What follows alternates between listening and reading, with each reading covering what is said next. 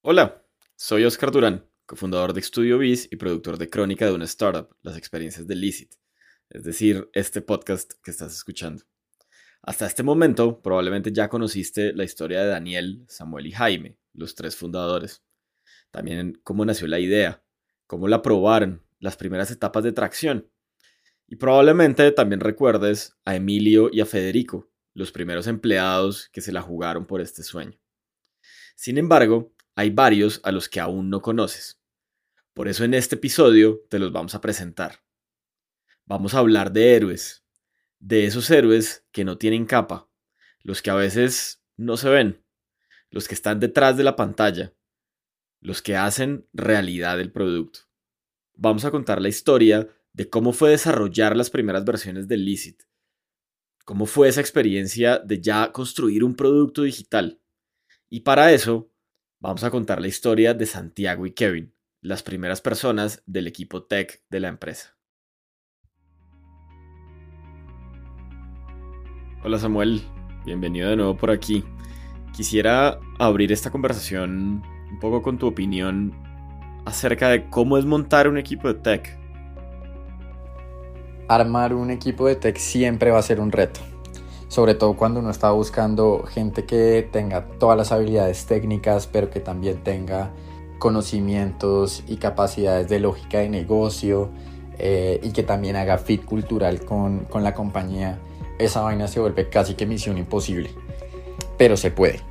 Se puede y yo creo que la clave está en buscar realmente eh, ese perfil que uno necesita con paciencia eh, a pesar de que nosotros estábamos buscando para cubrir ciertas necesidades del momento em, y necesidades inmediatas que teníamos desde el equipo, siempre velamos por hacer unos procesos lo más rigurosos posibles, cortos, pero en los cuales nosotros pudiéramos en un primer filtro conocer a la persona, en un segundo evaluar las capacidades técnicas y en un tercero ya socializar un poco lo que se había hecho en, esa, en ese segundo filtro, que es la prueba técnica, y cerciorarnos de que esa prueba la, la había hecho el candidato que nosotros estamos entrevistando y que no la había hecho un tercero.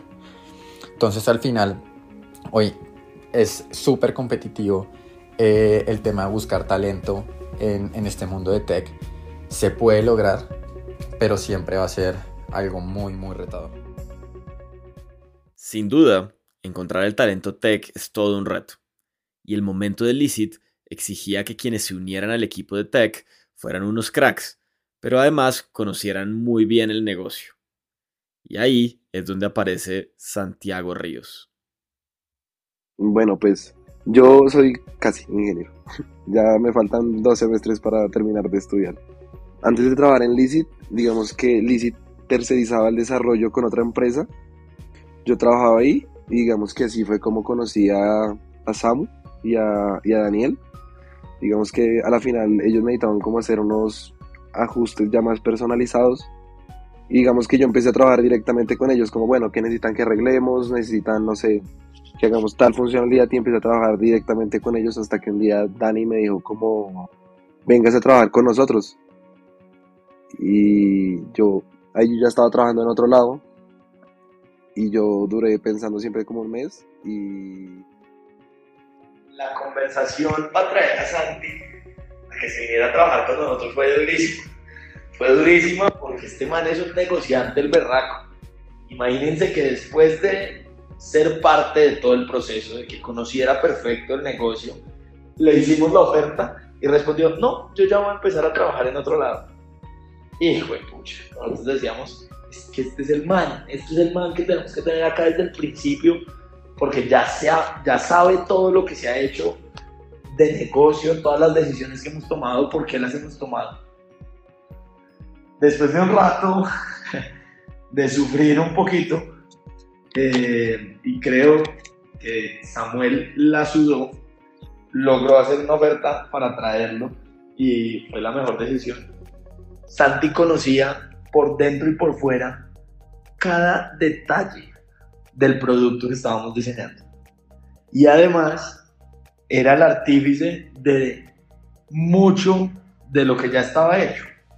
y había estado en todas las conversaciones en las que habíamos tomado las decisiones más críticas de producto y tecnología. Después, eh, digamos que yo al principio estaba un poco indeciso y Samu me mandó una oferta, me dijo, mira, eh, Santi, piénsalo, tienes una semana y, y, nos dices. Yo les dije, bueno, listo, sí, de una. Yo les dije, voy a terminar el proyecto donde estoy trabajando y en el primero de febrero, no sé si fue la última semana de, de enero, entro con ustedes ya full. Ya estaba listo el primero. Sin embargo, el sueño y la visión del producto de Licit no era algo que una sola persona pudiera sacar adelante.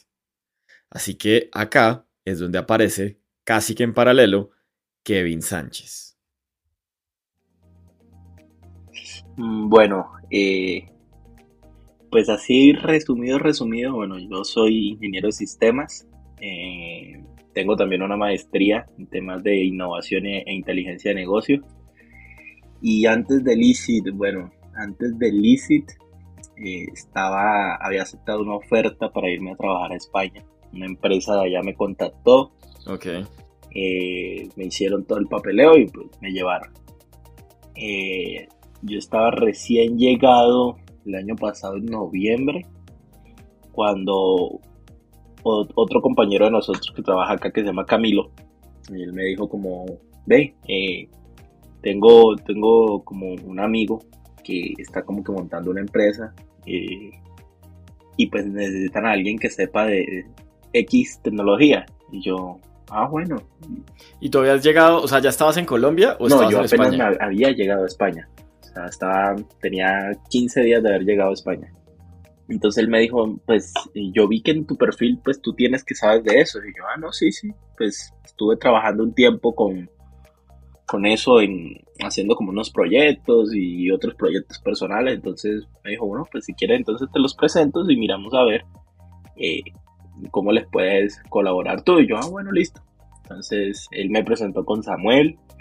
Eh, la idea de Samuel inicialmente era eh, contratar a Camilo. A, él quería era llevarse a Camilo. A tu amigo. Sí, porque pues ya se conocían, habían trabajado junto en Enel y todo este tipo de cosas. Que digo, allá en Accenture.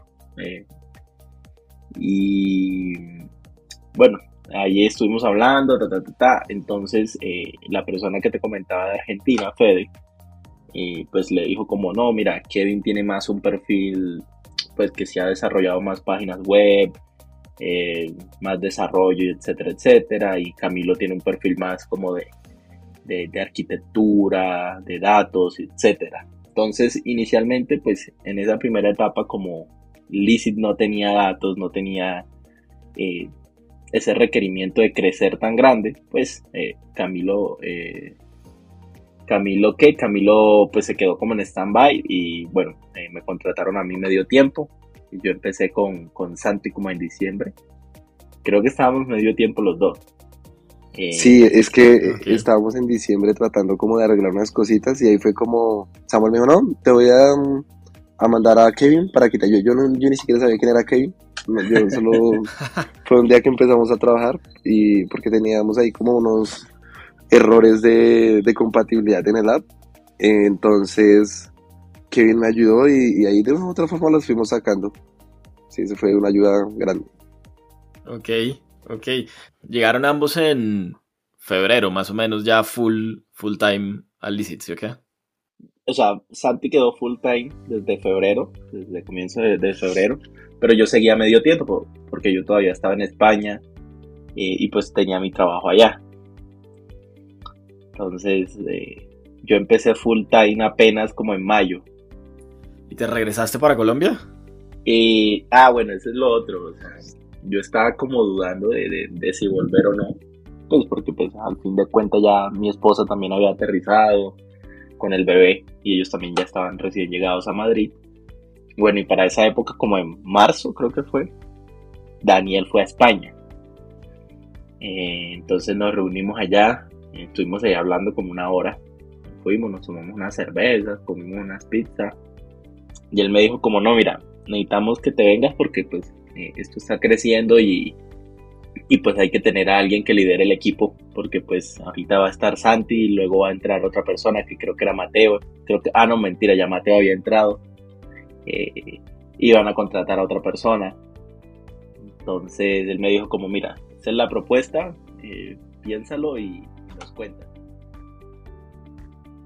Ver a Kevin en Madrid, una cosa de locos, porque a Kevin solo lo habíamos visto por cámara, normalmente de noche en, en España, alumbrado únicamente por la luz de su computador. Me lo imaginaba físicamente tan distinto a como es. Imagínense que llego yo, le escribo a Kevin, que ya estoy acá, le mando la ubicación y me toca por la espalda un man. ¿Qué hubo, Dani? ¿Bien o no? Y me volteo yo a ver un tipo que yo pensé que era bajitico, alto como un berraco, yo pensé que era oscuro, mono y ojo claro y crespo. Yo dije, este no es Kevin. Pues, entonces, ya después de eso nos fuimos, lo invité a comerse una pizza y a tomar cerveza. La verdad, con una única intención de convencerlo de venirse a Licit ya viviendo en Colombia y a trabajar desde la oficina y a estar full time. Para hacer un resumen, es la pizza y las cervezas más caras que yo he pagado en mi vida, porque además lo pagué con la tarjeta de débito de mi banco en Colombia, personal, y me llegó una notificación, un mensaje de texto por el cobro en pesos colombianos, yo pagando en euros. Y esa conversación fue espectacular, fue espectacular porque al final de la conversación me dice, yo creo que voy a cuadrar para devolverme, tengo que ver cómo hacer el tema de la devolución del apartamento, eh, unos temas con la familia. Pero Dani, yo creo que sí. Eso fue para mí motivo suficiente para celebrar. Entonces, eh, estuvimos ahí en Madrid. Bueno, yo después me puse a pensar la propuesta, evalué como los pros y los contras ahí. Y yo, ah, bueno, hijo de madre, volvamos porque igual tampoco era que unos eh, pues estuviéramos muy a gusto en Madrid. Entonces le dije a mi esposa como, igual nosotros vinimos a probar y si no, pues volvíamos, volvamos, ¿qué más? ¿Y cómo fue la conversación con tu esposa? O sea, llevaban 15 días en Madrid y tú ya, ya con una propuesta para devolverte. Digamos que eso es lo bueno del mundo tech. O sea, cuando nosotros como que nos sale alguna otra oferta o algo, por ejemplo, en mi caso yo me fui como por experimentar, no porque necesitara la urgencia de tengo que irme para Europa, necesito ganar, no, porque pues yo estaba trabajando con el grupo Aval, con, con ADL, y pues yo tenía un muy buen sueldo, eh, se hacían proyectos muy, muy buenos. Y pues digamos que fue más que todo como por experimentar, no fue como por esa necesidad de, eh, de cambiar de trabajo porque económicamente estuviera mal, no. Entonces digamos que eso es algo bueno del mundo tech eh, y lo mismo fue cuando estábamos allá, fue como, pues evaluemos, o sea, en España la vida estaba muy cara, el tema de la guerra y, otras cosas más estaban disparando mucho los precios, servicios, eh, por ejemplo, pagábamos en el gas casi 400 euros de gas al mes. Y wow. eso es mucha plata. Entonces, hablé con mi esposa y él me dijo, pues nada, yo te apoyo. Con Santiago y Kevin a bordo, empezaba una nueva etapa en Licit, la construcción del producto digital. Santiago de alguna manera sabía lo que se enfrentaba, porque ya había trabajado en la empresa que tercerizaba el desarrollo. En cambio, Kevin tendría unos buenos baños de realidad. Pues digamos que ya había una versión existente, ¿no? Que era la que yo había hecho cuando estaba tercerizada la, digamos, la contratación de, Tech. Em, digamos que ese es un proyecto que llevamos haciendo entre como cinco personas y ese yo lo hice solo en ese entonces. Entonces, pues, no tenía como, digámoslo así, como una estructura, unos patrones implementados. Entonces, cuando llegamos al punto que ya estaba tan grande, estaba difícil de arreglar. Yo, yo me acuerdo tanto, Kevin, si, si no, no estoy mal, era que teníamos un problema con con la cámara. O sea, tú ibas a tomar una foto y, y se salía la aplicación y nunca, nunca pudimos entender por qué era. O sea, sentimos que ya era más cosas como de compatibilidad o versiones de la app porque tenía una versión más vieja de lo que desarrollamos. Ah, bueno, sí, eso, eso, eso fue otra cosa chistosa Sí. porque cuando empezamos a trabajarle, o bueno, cuando yo empecé como a tratar de apoyarle a Santi, como que lo hicimos funcionar una vez, luego otra vez ese año, y luego yo revisando, yo le dije, ve, pero la aplicación está como en, en versión de, de, del- de- de ese framework que se llama Flutter, está como en 2.5 algo. Yo le dije a Santi como, yo creo que eso va a tocar es actualizar porque esos paquetes ya están muy desactualizados. Es más, la aplicación cuando uno la lanzaba en local, salían muchos warnings como que este paquete ya está... Eh, Obsoleto. que es mucho una palabra dep- de, deprecate, es que se usa. Entonces, obsoleto, obsoleto, obsoleto. Entonces, yo le dije a Santi, lo mejor es actualizar. Pero actualizar implicaba muchas cosas, que pues muchos de los, o sea, funcionalidades que se tenían, tocaba cambiarlas para que funcionaran en la nueva versión. Entonces, eso fue como una decisión ahí de entre Samuel eh, y yo, de, bueno, pregunta a ver qué tan urgente es lanzar la aplicación. y, y si no, denos un mes para tratar de lanzar algo mejor desde cero y, y miramos a ver si funciona. Entonces, ¿Y cuál fue la fue respuesta? ¿Qué tan urgente era? Pues era urgente. Ellos tenían que salir, creo que era en enero o algo así. O en febrero, no me acuerdo. Creo que era en febrero. Sí, en enero, en enero, en enero ellos ¿No? tenían que salir. No, en enero. Y en febrero, como a mitad de febrero, que pues ya se había aplazado todo, dijeron como no, lanzamos el, el fin de, a finales de febrero. Entonces fue cuando yo les doy la mala noticia y les dije, "Mira, lo mejor es empezar a hacer ese desarrollo in-house porque eh, hay, deuda técnica, eh, faltan como implementar cier- ciertas funcionalidades mucho más simples, eh, rehacer las pantallas, etcétera, etcétera. Entonces fue como, no, pero ¿y qué? Yo les dije, necesitamos al menos un mes. Me acuerdo perfectamente cuando nos sentamos con Jaime, Daniel y el equipo que teníamos en ese momento, que éramos 5 o 6 personas. Ya teníamos una primera versión del app, una versión beta.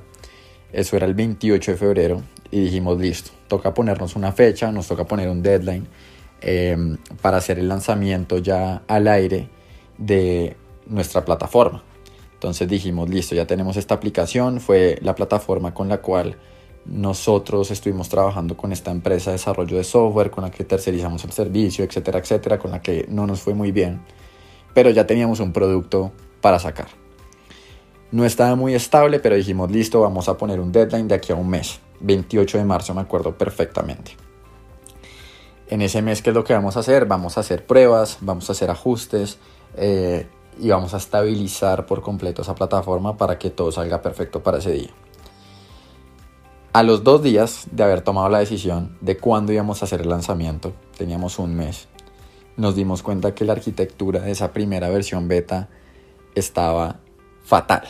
Eso era un zancocho de código, se, se hacía un ajuste, se dañaban otras 10 cosas detrás y nos tocó tomar la decisión rápidamente de botarla a la basura, de dejarla a un lado y de empezar a hacer una aplicación desde ceros. Ese fue el gran reto que tuvimos desde un comienzo. Y para el 28 de marzo se lanzó la aplicación, o sea, logramos, creo que éramos nosotros tres. Con mate. eso, con mate, sí. Lanzar la, la, la segunda versión, bueno, la primera, la segunda versión de la primera versión para el 28 de marzo. Sí. Eh, y eso que era una versión simplificada. O sea, no, no es como ni la mitad de lo que tiene Licit ahorita. ¿Qué hacía esa versión en ese momento? Tenía como un, un login, tenía el registro y tenía como donde se mostraban los productos, pero eh, digamos que todo se hacía era vía WhatsApp. O sea, tú pedías algo, pero te, te lo gestionaban por WhatsApp, cosa que ya no se hace ahorita, ya todo se hace por la aplicación, todo se paga por la aplicación. Entonces, eso era algo muy, como muy talla S. Sí. Entonces, ya después, eh, pues se vienen los futuros desarrollos y la versión que está ahorita. Ok. Y entonces salen 28 de marzo al aire. ¿Y cómo, cómo fue ese, ese proceso de empezar a crecer? Porque una cosa es la visión, digamos, como comercial y de marketing, ¿no? Que ya estuvimos hablando eh, de crecer el negocio, la aplicación, los usuarios y demás. Eh, pero otro es el sufrimiento de uno en el producto y en la tecnología cada vez que eso empieza a crecer y, el producto no responde o, hay que ponerle más cosas. Entonces, ¿cómo ha sido un poquito ese proceso después del 28 de marzo? Pues digamos que después del 28 de marzo se vinieron otras integraciones y ahí fue donde entró Cami, que es la persona que originalmente como que el Samu contactó. Entonces ya después Cami también entró, digamos que entraron otros miembros del equipo y entonces Kevin siempre, digamos, nos dice, bueno, toca implementar esto, entonces Kevin siempre nos ayuda a buscar y bueno, estas, busqué estas librerías, busqué estos paquetes, miremos cuál de estos nos sirven y, empezamos. Entonces siempre es como necesitamos, no sé, verificación con, con ¿sí? Entonces ahí eh, todas esas cosas pues tenían un grado más de complejidad y quedaban mejor que hacerlos como ahí dentro del app, por decirlo así. Entonces Cami creó eso como para que fuera un, un microservicio. Eh, después tuvimos que implementar lo de los pagos. Eh, tuvimos que hacer bastantes interfaces con todos los pasos para crear un producto, para alquilarlo, para que se registre una empresa, para que se registre un usuario. Entonces todo eso fue como que en su momento eh, Samu y, Kevin supieron ahí gestionar y, como ampliar la cantidad de miembros del equipo. Entonces teníamos harto trabajo, pero teníamos las manos suficientes como para suplir ese trabajo. ¿Cuántos, ¿Cuántas personas empezaron en el equipo? Bueno, inicialmente éramos eh, Santi, Mate y yo. Luego se fue Mate. Entró René, entró Sebastián y entró Camilo. Ahora somos seis. Y, ah, bueno, y con, con Nata, que es como la, diseñadora que es la que nos tiene, mejor dicho, nos tiene como corriendo con, las pantallas de que madre. Cuando yo llegué a Lizzie eh, a mirarlo del diseño, pues ya existían dos diseños, que era la versión 1.1, la 1.0 que ya estaba al aire, que era más de información y las que estaban a punto de sacar que era la 2.0, donde ya tenían todos los flujos y se podía eh, generar transacciones de las dos principales actividades que se permite hacer en Licit, que son o poner en alquiler o alquilar algo. Entonces, para poder alinear el proceso de diseño con todo el equipo, nuevamente lo hice basado 100% en el usuario, por medio de pruebas de usabilidad. Entonces, cogimos a, en este caso fueron eh, bueno, cogimos el prototipo, el buyer persona, comenzamos a, mirar quiénes eran esas buyer personas, hicimos unas entrevistas en donde pues cogimos la aplicación, comenzamos a mirar flujo por flujo, cómo se movían en la aplicación, cuánto se demoraban, qué era fácil, qué era difícil, qué les gustaba, qué no les gustaba. Todo eso, de ahí sacamos un montón de insights de, cuáles, de los cuales se, se, se convirtieron en tareas accionables y de ahí comenzamos a hacer el nuevo prototipo de la nueva versión que iba a ser la 3.0. La persona que acabas de escuchar es Natalia Vargas, UX UI Lead en Licit, la que tiene corriendo a Kevin con las pantallas, pero también la que ha ayudado a desarrollar una experiencia que haga sentido para los usuarios. Eh, y así fue como nos alineamos como equipo, siempre fue basado en el usuario, en donde el usuario es el que manda la parada acá eh, en Licit. Si no les gusta, les gusta, eh, si es fácil. Sobre todo queremos que la aplicación mm, sea tan sencilla que no se den cuenta ni en qué momento ya alquilaron algo, que sea un paso a paso muy sencillo, tanto para alquiler como para poner en alquiler algo. Entonces, eh, así fue como nos alineamos como, como en todos los equipos de producto, de tecnología, los de desarrollo también estuvieron súper pendientes, nos reuníamos para mirar eh, temas de UI, eh, temas de por qué, por qué los usuarios era difícil esto, entendíamos mediante la observación lo que, lo que ellos decían, porque era complicado y de ahí comenzamos a ver eh, varias soluciones y a prototipar la, la, nueva versión.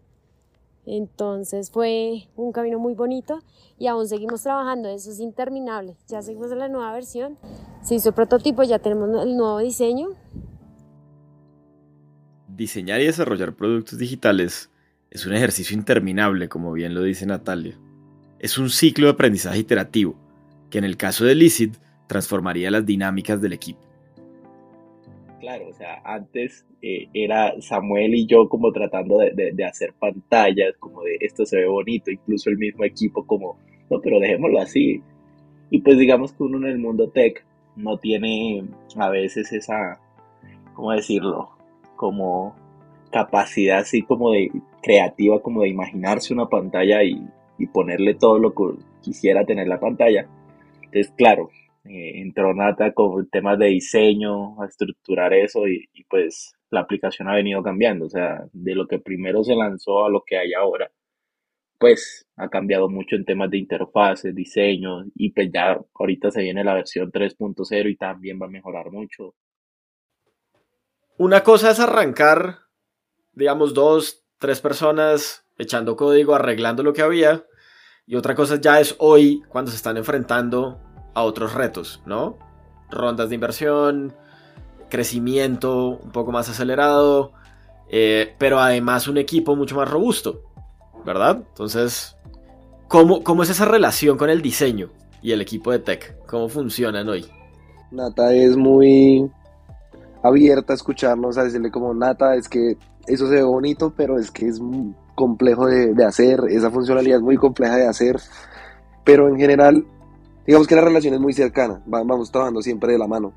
Por ejemplo, un ejemplo muy, muy puntual es, la semana pasada esta, Nata estaba haciendo el rediseño y entonces va a tener como un, ¿cómo se llama? Un Boron Navigation Bar, que es la, la, barrita de abajo.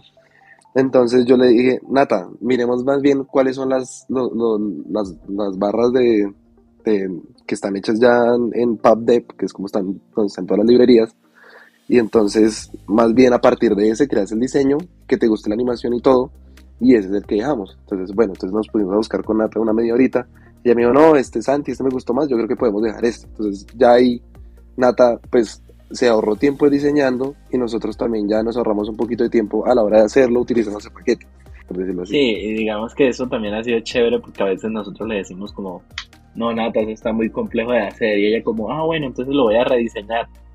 Entonces, no sé, al día siguiente estamos como, ah, Nata, ya salió.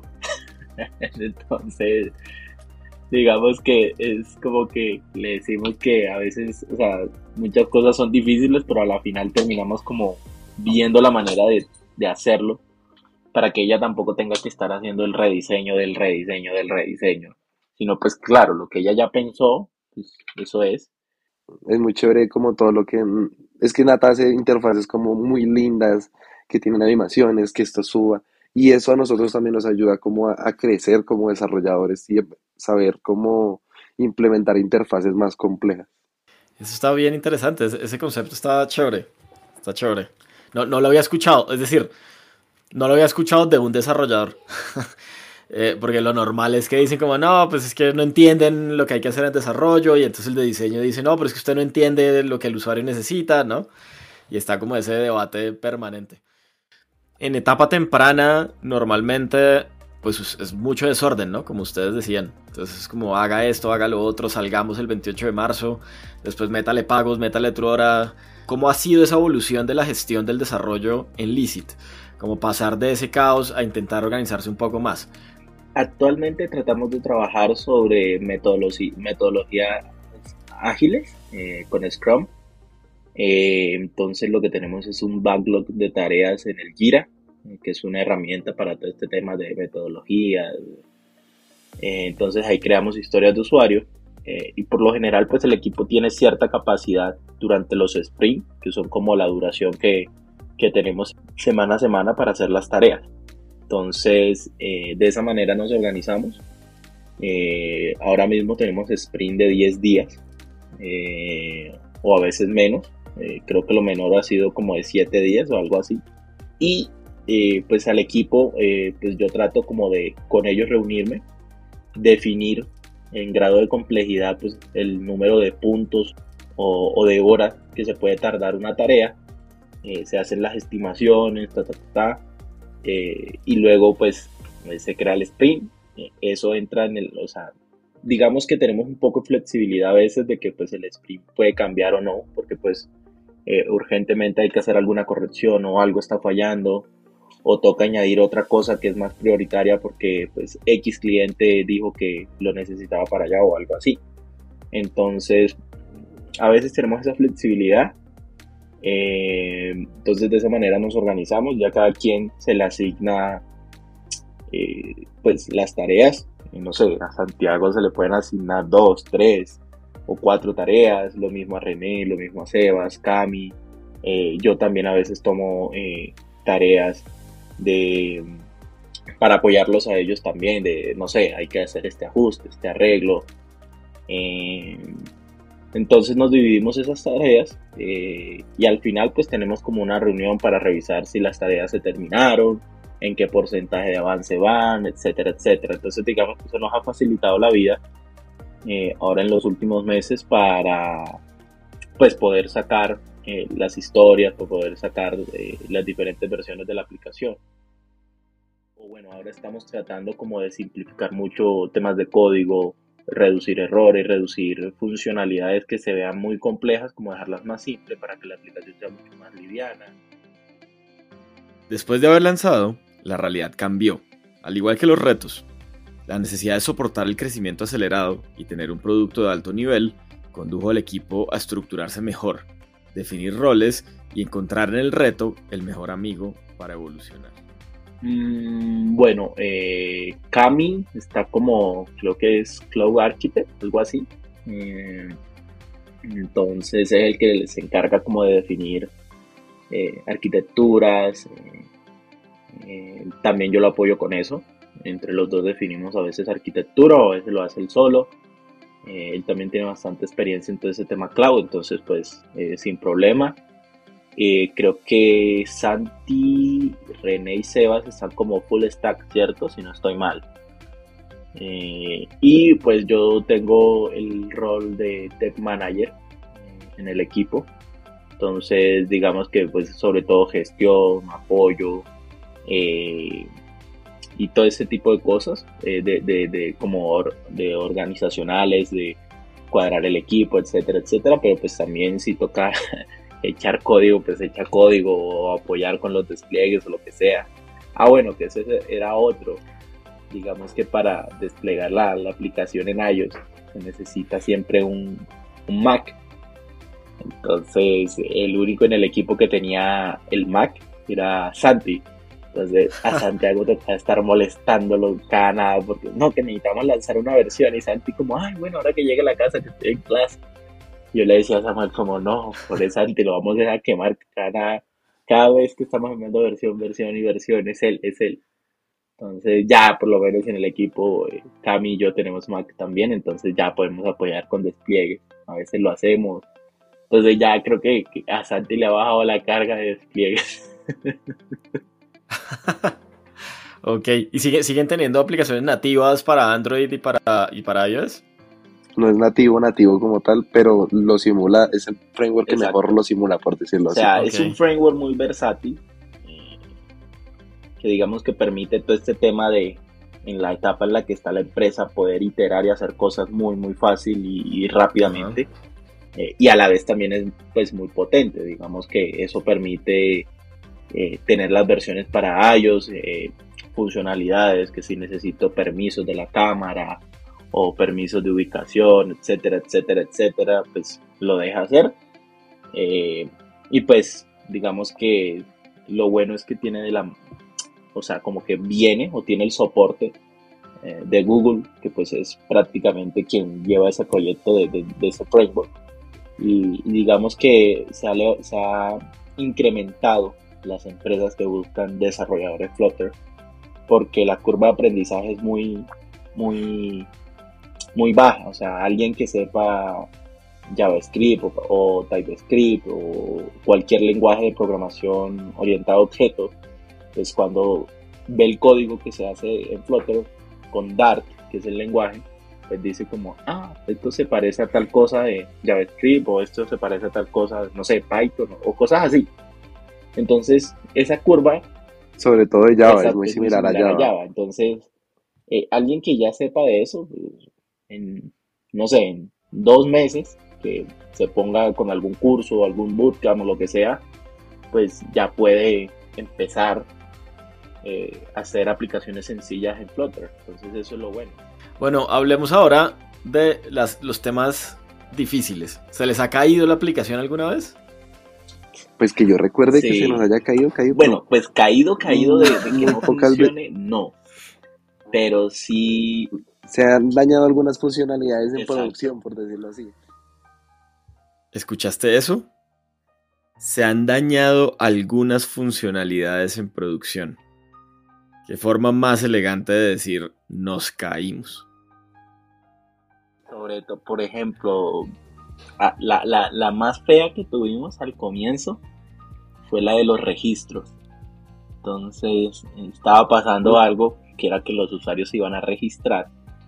Como que nosotros poníamos como un cargando, pues para que mientras el proceso termine, pues, eh, pues los usuarios esperaran. Pero ¿qué pasaba?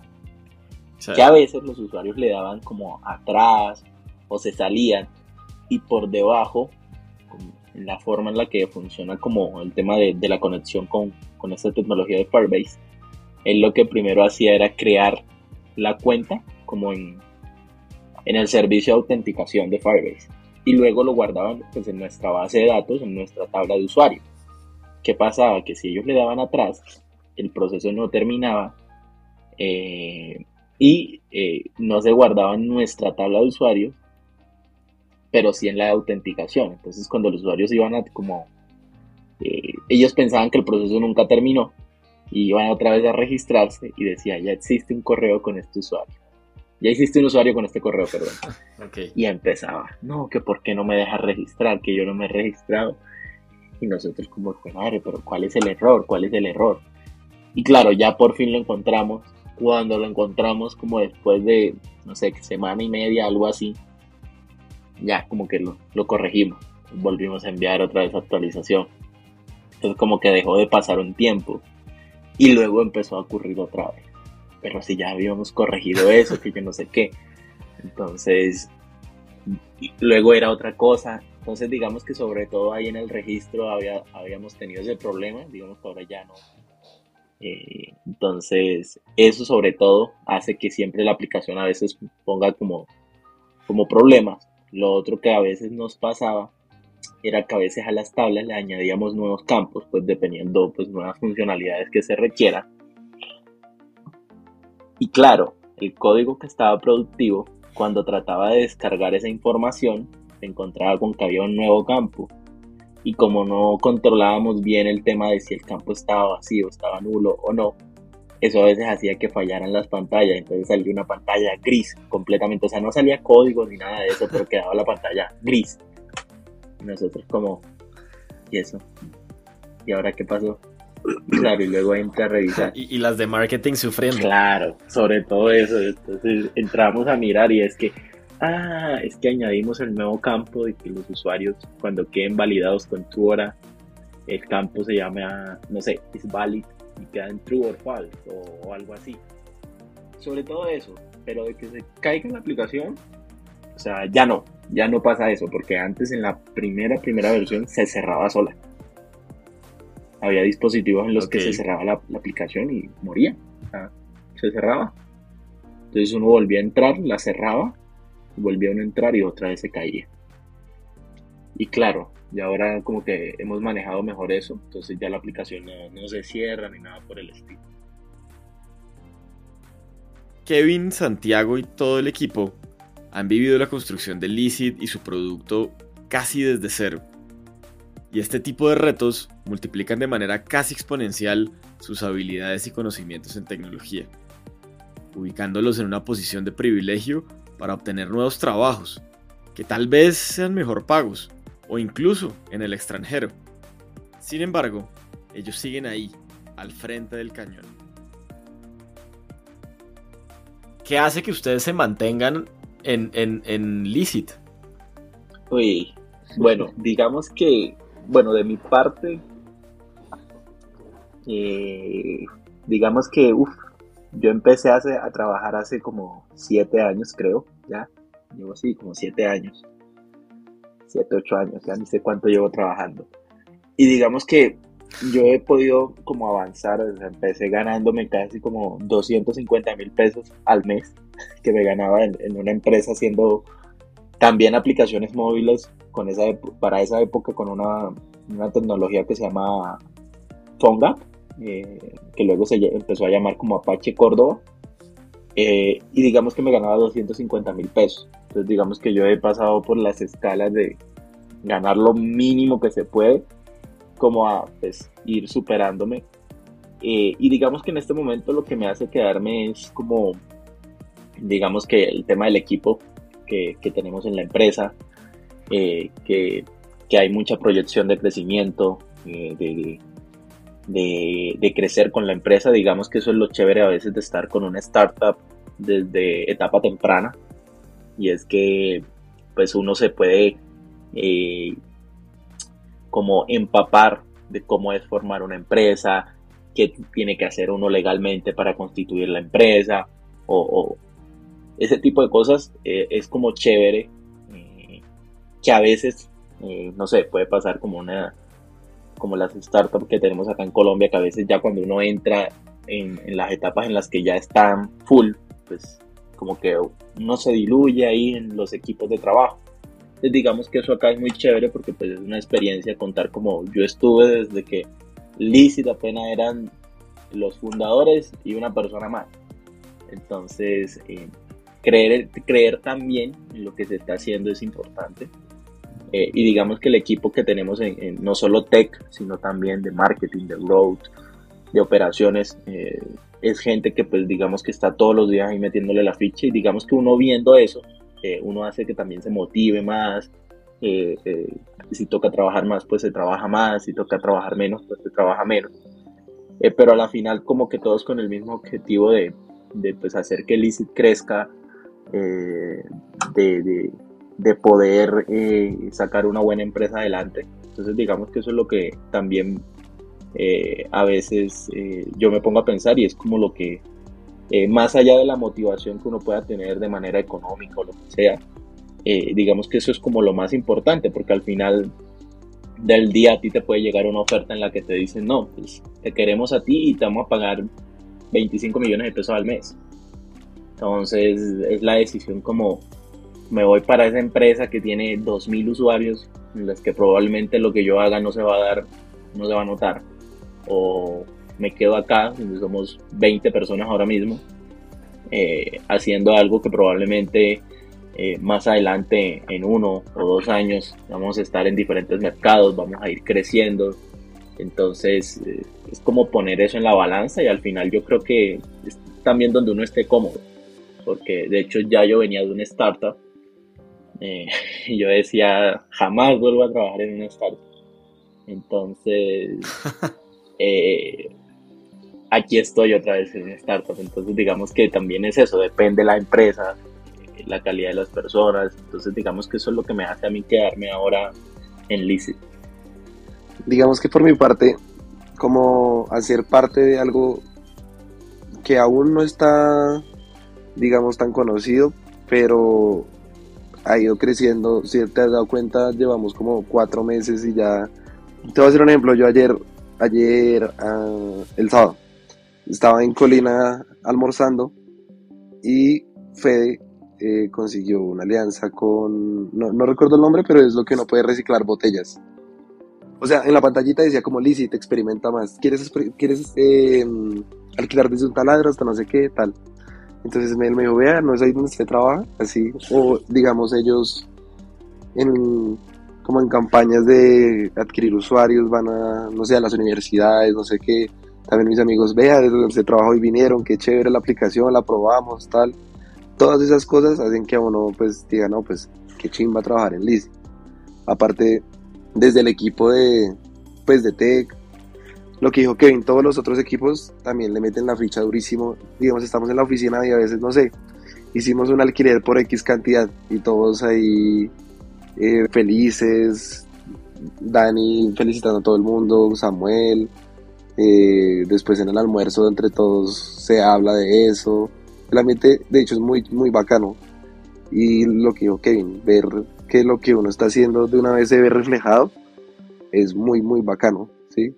Además que, digamos, nosotros sí tenemos una carga de trabajo fuerte, pero nadie está encima de, tuyo, de, de ti, perdón, como venga, ya, ya hizo, ya entregó, nada, ya digamos que Kevin nos ha como guiado para autogestionarnos y al final del sprint es como, bueno, ya todo esto está hecho, si algo faltó fue más por tema de una bloqueante, de algo ajeno a nosotros o tomó, no sé, más tiempo de lo esperado, pero digamos que en general el ambiente es muy, muy, muy bacano. Para Kevin y Santiago, estar en Licit va más allá de un trabajo. Esta es su posibilidad de retarse, de aprender, de trabajar al lado de gente muy crack y sobre todo de ser parte de algo grande, de algo que quiere transformar una industria. Por eso, cuando les pregunté qué se sueñan en el futuro cercano, gran parte de su respuesta está atada a Licit. Uf, bueno, pues madre, yo espero que la empresa siga yendo para arriba, y poder seguir eh, obteniendo rondas de inversión que nos permitan crecer. Eh, tenemos la idea de llegar a México, Estados Unidos, eh, toda Latinoamérica. Entonces, digamos que la idea es esa, o sea, apuntar bien alto, y lograr entrar a todos los países, a todos los mercados, todas las ciudades. digamos que ahorita por lo pronto pues estamos acá con Colombia para lanzar Medellín, eh, Barranquilla, Cali y creo que Cartagena, como para estar en las principales ciudades de momento. Luego se vendrán las ciudades intermedias, eh, el tema de México y otros países. Entonces digamos que la idea es seguir creciendo eh, y que pues Licit se convierta como en, en la empresa en la que todo el mundo piensa cuando necesita alquilar algo. Principalmente es que digan como que llegue el momento en que digan que Licit es el unicornio pero de los alquileres. O sea que se haya vuelto un unicornio y haber dicho como que uno empezó como en ese founder team eh, sí como el que, el que inició digamos que llegue un punto que no sé, toque abrir en otro país y nos digan que el equipo de tech de acá vaya a apoyar el de México, no sé, alguna cosa así. Eh, ese tipo de cosas me parecería muy chévere. Como digo, que se vienen cosas muy, muy, muy bacanas y entre el corto y mediano plazo la idea es como poder implementar todo eso y que cada vez Lizzy tenga muchas más cosas eh, como premium, digamos que los usuarios cada vez todo el tema de los registros, todo sea muy optimizado para ellos, como estamos apuntándole a eso y que todo el mundo diga que Licit, aparte de que es de, la mejor, de las mejores plataformas que existen, pues todo el mundo nos conozca como necesito alquilar, no sé, un taladro, un carro, de una vez piensen en Licit, es como, como, como pensaba más adelante.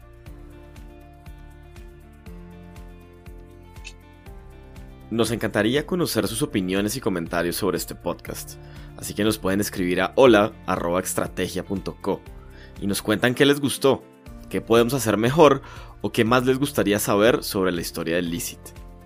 También recuerden que pueden compartir el episodio en redes sociales o vía chat con sus amigos. Y si lo hacen, no olviden etiquetar a Licit-de piso app en Instagram o TikTok. Además, en las notas del episodio les dejaremos un link a un grupo de Telegram donde podrán acceder a contenidos especiales y episodios anticipados. Yo soy Oscar y nos vemos en el próximo episodio.